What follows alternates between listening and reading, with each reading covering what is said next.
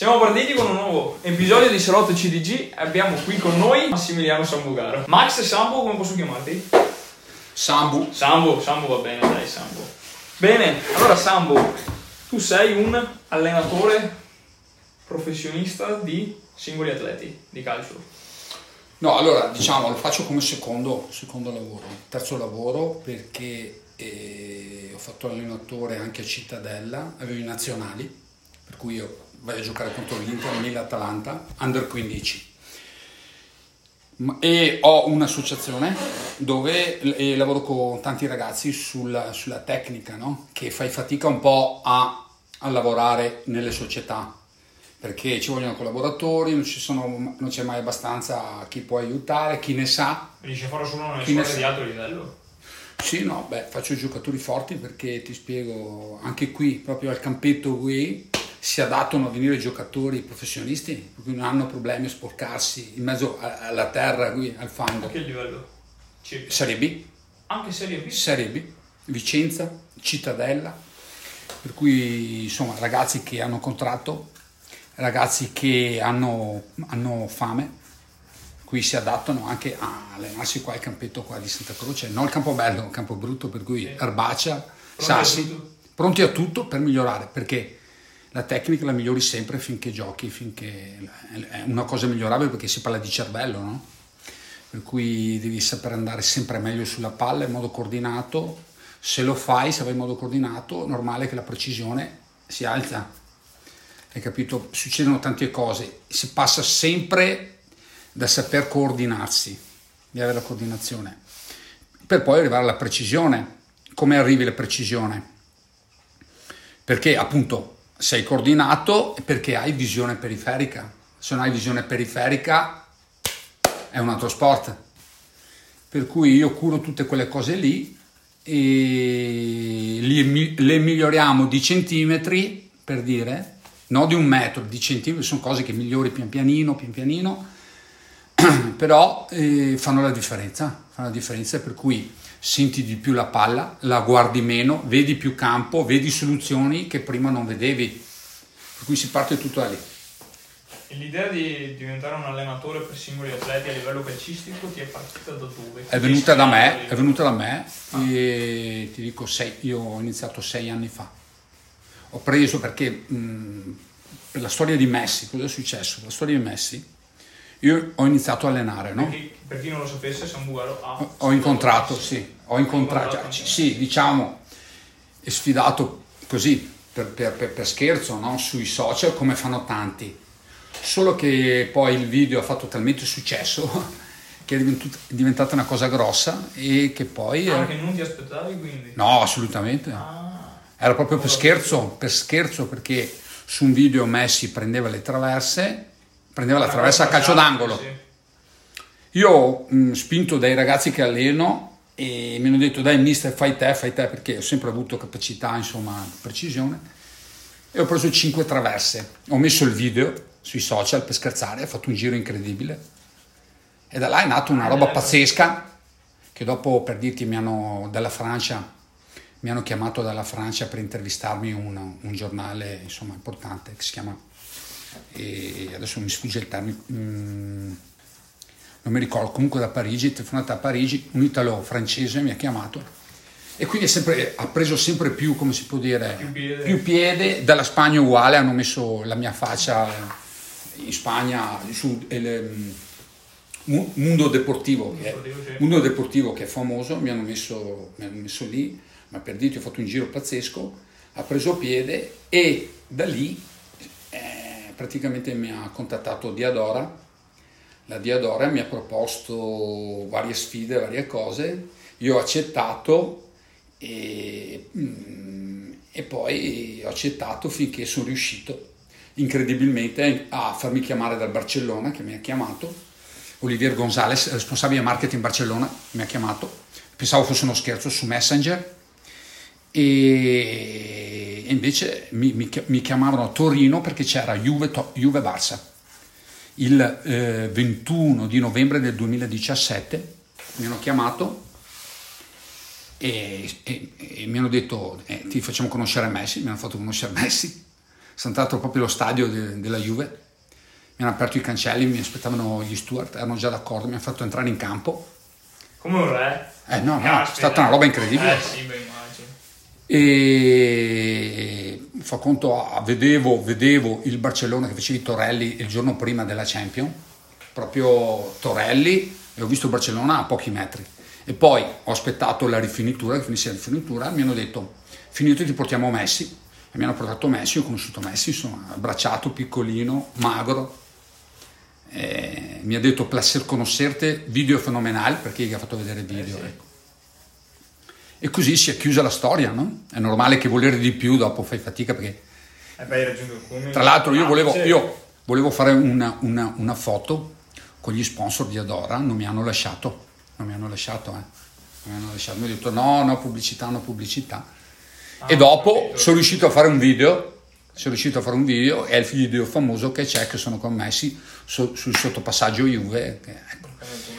Da, da quella cosa che è nata ho preso spunto per, per far partire questa diciamo, scuola dove si lavora dal punto di vista tecnico e, e non ti nascondo che ho fatto tantissimi giocatori professionisti e uno su tutti, quello più famoso che ho fatto è Nico Lussi della Juve che ha vinto lo scudetto con la Juve, ha fatto tempo esordire in Serie A, poi è andato a Parma, si è fatto male al ginocchio, quest'anno è al Sud Tirolo in Serie B.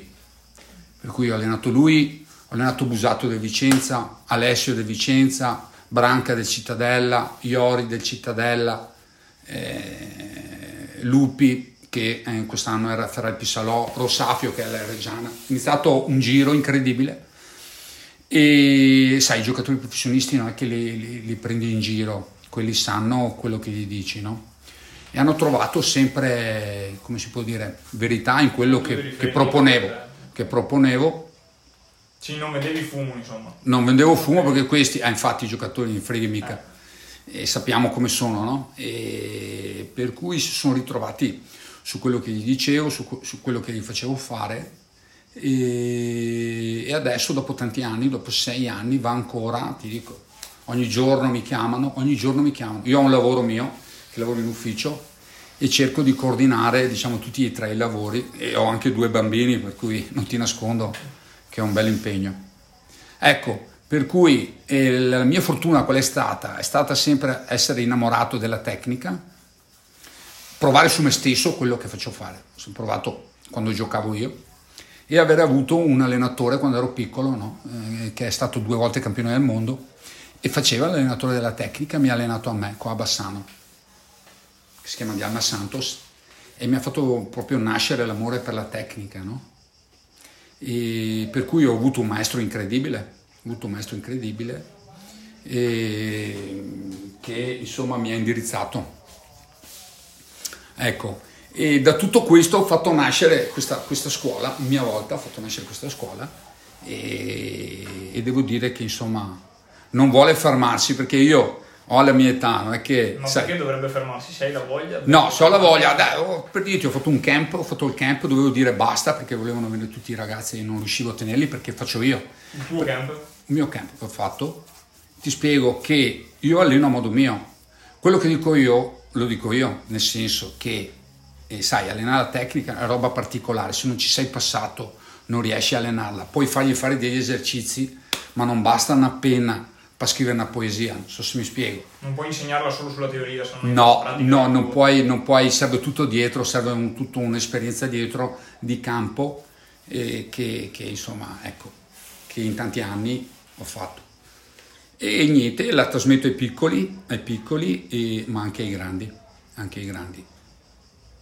Va bene, bene, voglio dire. Quindi sei te la tua prima ispirazione, la tua prima fonte da cui prendi, prendi spunto. Prendo spunto da me dai grandi giocatori perché ti dico, io studio le finte di grandi giocatori, sempre fatto, le ripropongo e faccio fare i piccoli. Allora i piccoli, cioè, ehm, che sono, eh, sono tutti simulativi, cioè tu stai là a spiegare con vocabolario, a sastare, devi far vedere, riuscire a far vedere come si fa una cosa, i bambini essendo simulativi la fanno subito. Molto più facilmente Molto che stai- se star lì a 12, spiegare, 13, bravo. E più soprattutto l'età giovane, perché l'età giovane eh, assorbi tutto, invece da più vecchio fai più fatica, si sa insomma. Chiaro. Come si è trasferito qui per curiosità al brasiliano? Il brasiliano era in Italia perché, ti spiego, è due volte campione del mondo, si chiama Dialma Santos, era due volte campione del mondo e giocava con Pelé, quindi Ah, nel ok. 58 e nel 62. Era qui a Bassano perché all'epoca la prima squadra del Bassano era allenata da un certo Cinesigno, ex giocatore della Juve e del Vicenza, che allenava il Bassano e Dialma Santos era amico, gli ha detto vieni in Italia anche te che ti faccio allenare il settore giovanile. Sempre come all'epoca di Rosso in Lega No, era l'epoca di eh, il presidente era Sonda, mi sembra. Però era Sonda. sempre Lega Pro. No, erano quarta serie, si chiamava all'epoca. Si chiamava quarta serie. Quarta serie serie, di bravissimo. Sì, però c'era un livello pauroso. Ah, era un livello più alto. È un eh, livello altissimo ah, perché, perché non c'erano tutte queste categorie, no? Per cui ti dico, giocatori quarta serie anni fa eh, giocavano in Serie B tranquilli, della qualità che avevano. Per cui, e poi c'era un giro di soldi importante perché uno veniva dal Brasile per fare la quarta serie. Ah, due volte campione del mondo, così voglio dire. Ma ti Per dico, ti dico infatti, cioè, quindi ti fa capire com'era all'epoca qua a Bassano. Dopo io ho avuto anche fortuna giocare fino in prima squadra. Quindi ti dico, non era facile, eh, non era facile. Domanda apparentemente scontata, i soldi per te stanno rovinando il calcio o per certi versi possono portare a migliorarlo? Perché a te piace il calcio, appassionato di calcio, professionista e tutto, però dopo, oltre al calcio ci sono tanti altri sport. Ma certo, ma guarda, Forse, forse, e dico forse perché alcuni dicono no, se uno sport non ha voglia di, di fare pubblicità, eccetera, allora è bene che stia uno sport minore. Alcuni altri però potrebbero dire sì, ok, sport uguale sport, quindi tutti gli sport sono degni di nota. È che qua in Europa siamo più calciocentrici, potremmo dire, perché il calcio viene visto tanto, se vai in America allora lì è il basket è un'altra certo. No, allora mh, è cambiato, è cambiato molto tutto il sistema, perché se tu pensi adesso, tutti, eh, il, il ragazzo che si iscrive, il, il ragazzo che si iscrive al, a qualsiasi scuola calcio deve pagare la retta. Anni fa non succedeva. Il genitore, per il fatto che paga la retta, pretende che il ragazzo giochi. Per cui eh, cambia un po' tutto. Una volta se non giocavi non eri bravo. Adesso devi giocare perché paghi la retta, è giusto che giochi. ora. Ma non solo eh, settori giovanili, dilettanti, anche professionisti.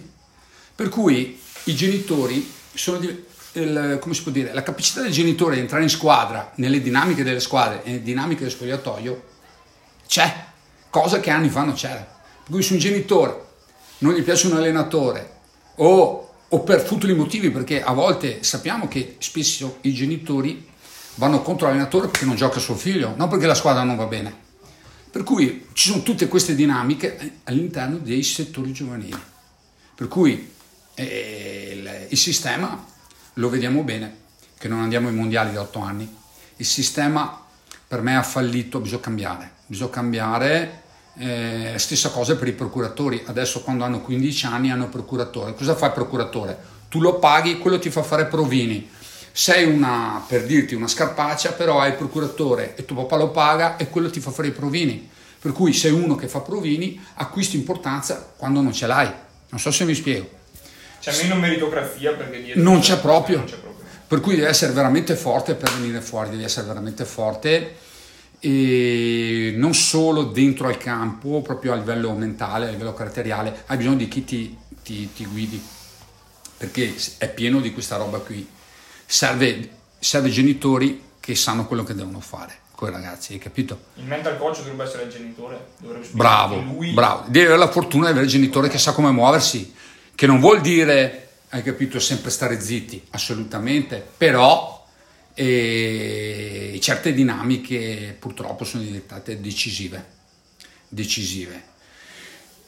E io sono sempre per la meritocrazia perché sono uno di campo, hai capito? E quindi certi discorsi li capisco ma non li accetto. Certo Non li accetto, eh, non li accetto. Per cui, per cui tendo a scontrarmi con questo ambiente perché per me deve essere meritocrazia, insomma.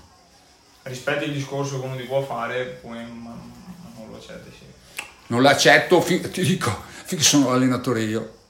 Gioca a chi merita.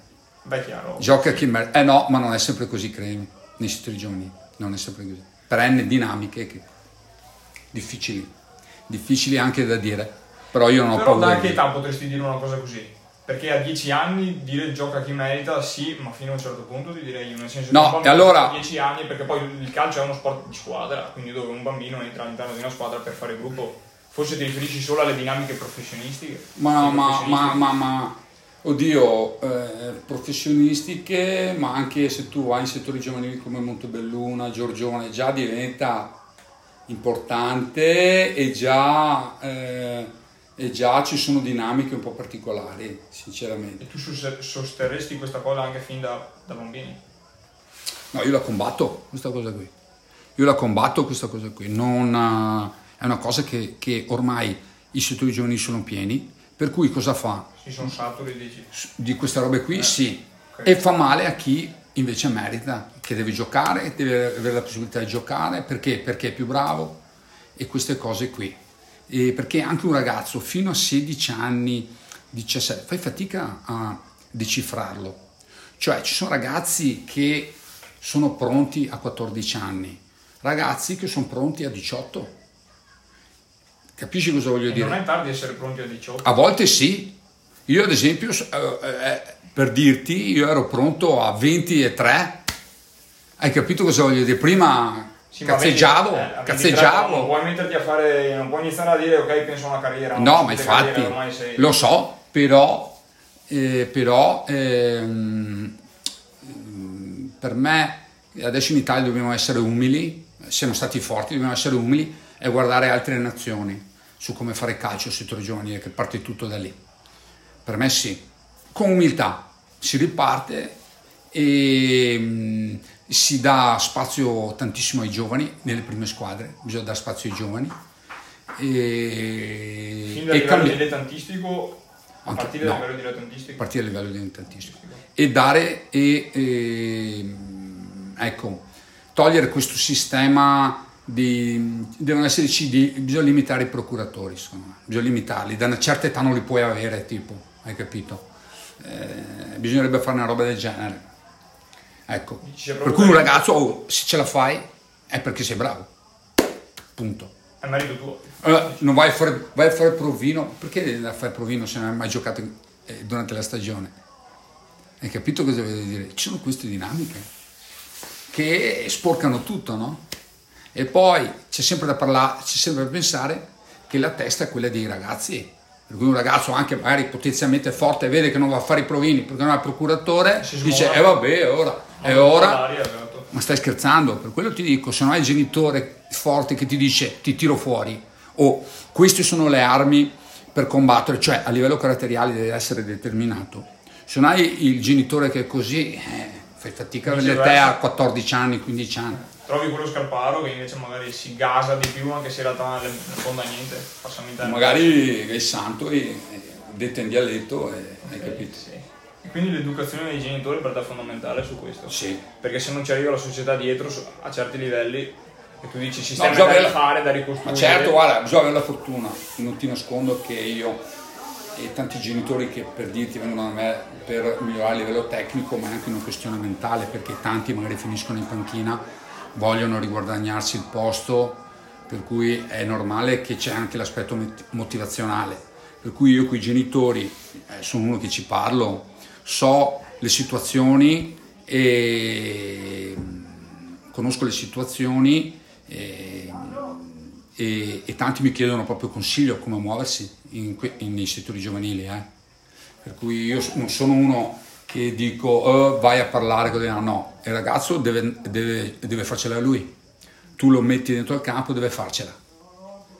Come? Lavorando sodo.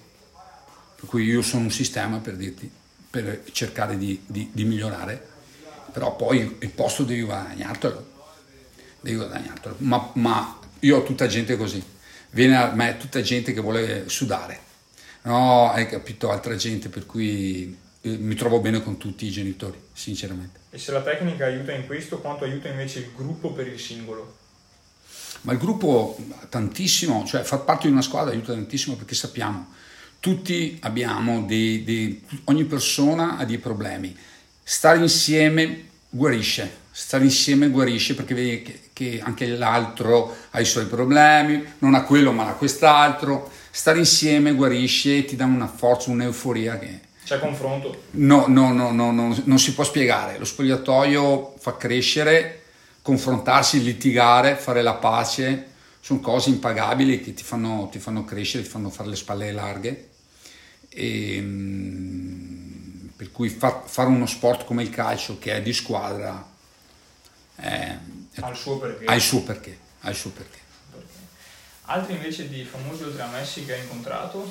Beh, Inzaghi, Inzaghi, ho conosciuto Inzaghi, ma Inzaghi l'ho conosciuto in due volte, l'ho conosciuto una volta per caso, che ero in un villaggio, Quale in ferie, Inzaghi? Inzaghi, quello forte a giocare, Filippo, che giocava col Milan, quello lì che ha vinto, che ha vinto i mondiali, ecco.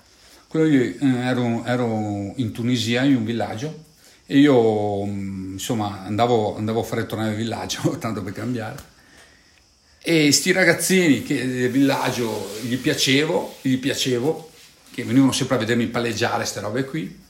Praticamente arriva Inzaghi nel villaggio e sti ragazzini vanno a chiedere l'autografo a Inzaghi, no? E allora un ragazzino è andato a dirgli Inzaghi, oh va che ce n'è uno che gioca, che è più forte di te. E allora Inzaghi ha detto, ma chi è?